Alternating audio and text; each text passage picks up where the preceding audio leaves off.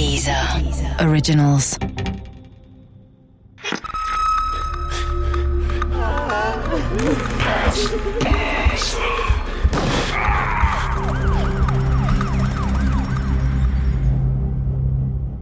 Diese Geschichte beruht auf einer wahren Begebenheit. Die Namen der Beteiligten wurden geändert. Der verlorene Finger von Richard Fasten Teil 1 Eigentlich hatte ich mir einen Hund gewünscht, aber nicht alle Kindheitswünsche gehen in Erfüllung, aus gutem Grund. Meine Eltern waren der Meinung, dass ich noch nicht reif genug war, um so eine große Verantwortung zu übernehmen. Wahrscheinlich hatten sie recht damit.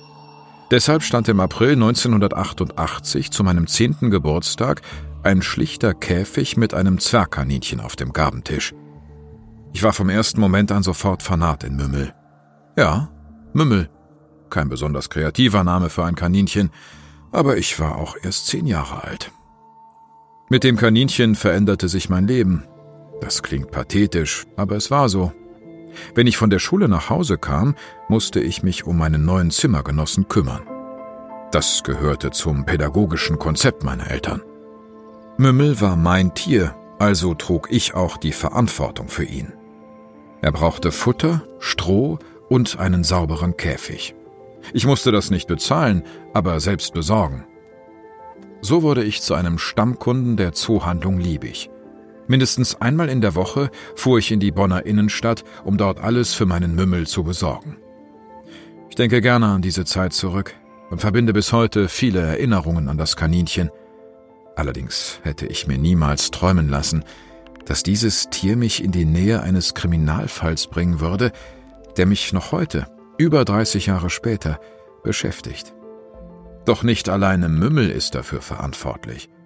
Auch eine Dissertation aus dem Jahr 2001, die mir im Laufe meines Medizinstudiums in die Hände fiel, hat ihren Teil dazu beigetragen, dass mich die Ereignisse von damals bis heute nicht loslassen.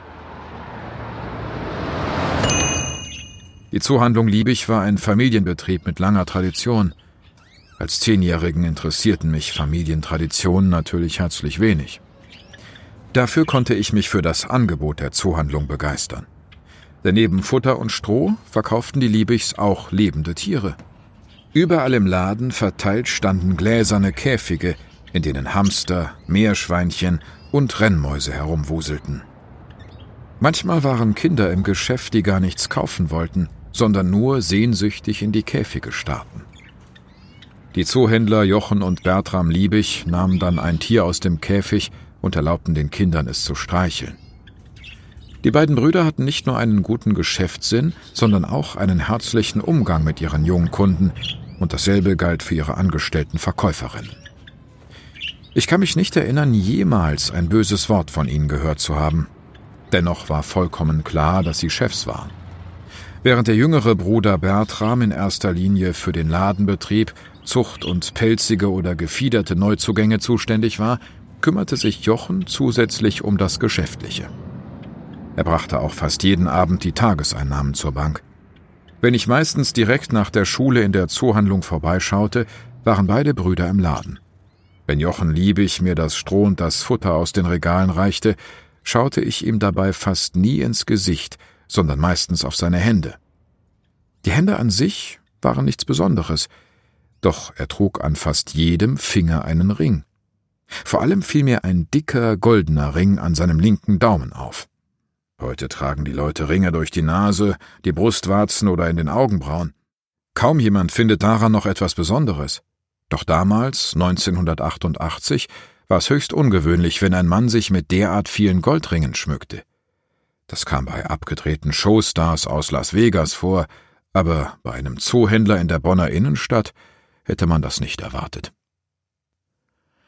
Auch am 26. September 1988, einem Montag, nahm ich Stroh- und Kaninchenfutter aus den beringten Händen von Jochen Liebig entgegen. Es war ein ganz normaler Tag, zumindest für mich. Für Jochen Liebig war es der Tag, der sein Leben von heute auf morgen vollständig ändern sollte. Der 54-jährige Ladenbesitzer hatte noch etwas vor. Er wollte zu seinem Wochenendhaus bei Altenach fahren, das er gerade renovierte. Das bekam ich zufällig mit, weil er seinem Bruder Bertram davon erzählte. Ich weiß noch, wie ich mich darüber wunderte. Ein Wochenendhaus, also ein Haus, in dem man nur am Wochenende wohnte. Das kam mir wie purer Luxus vor. Wir hatten nur eine Wohnung, in der wir selbstverständlich auch am Wochenende wohnten. Aber das Wochenendhaus passte zu den reich geschmückten Händen. In meiner kindlichen Gedankenwelt hatte es etwas besonders Exklusives. Ich erinnere mich, dass Jochen Liebig sich von seinem Bruder verabschiedete und versprach, am Abend zurückzukehren und ihm Kartoffeln aus dem Garten mitzubringen. Die Einnahmen der letzten Tage von rund 10.000 D-Mark nahm er mit, um sie unterwegs bei der Bank einzuzahlen. 10.000 D-Mark. Das klingt verdammt viel. Aber die Zoohandlung lag in der Bonner Innenstadt. Fußgängerzone, 1A Lage. Die großen Futtermärkte in den Randgebieten gab es damals noch nicht. Wer in Bonn etwas für sein Haustier brauchte, kam an den Liebigs nicht vorbei. Wie ich heute weiß, zahlte Jochen Liebig die 10.000 D-Mark aber nicht auf der Bank ein. Stattdessen nahm er das Geld mit in sein Wochenendhaus. Altena liegt rund 30 Kilometer von Bonn entfernt. Mit meiner Schulklasse war ich einmal für ein paar Tage in der Nähe in einem Schullandheim untergebracht. Deshalb kannte ich die Gegend ein bisschen. Allerdings wusste ich nicht, wo das Wochenendhaus von Jochen Liebig war. Es muss wohl recht einsam an einem Waldrand gelegen sein. Neben dem eigentlichen Haus gab es auch noch einen Schuppen, in dem Gartengeräte und Werkzeug lagerten. Ich weiß das heute so genau, weil später ein Beitrag bei Aktenzeichen XY über die damaligen Ereignisse im Fernsehen gezeigt wurde, in dem das Schicksal des Bonner Zuhändlers minutiös rekonstruiert wurde.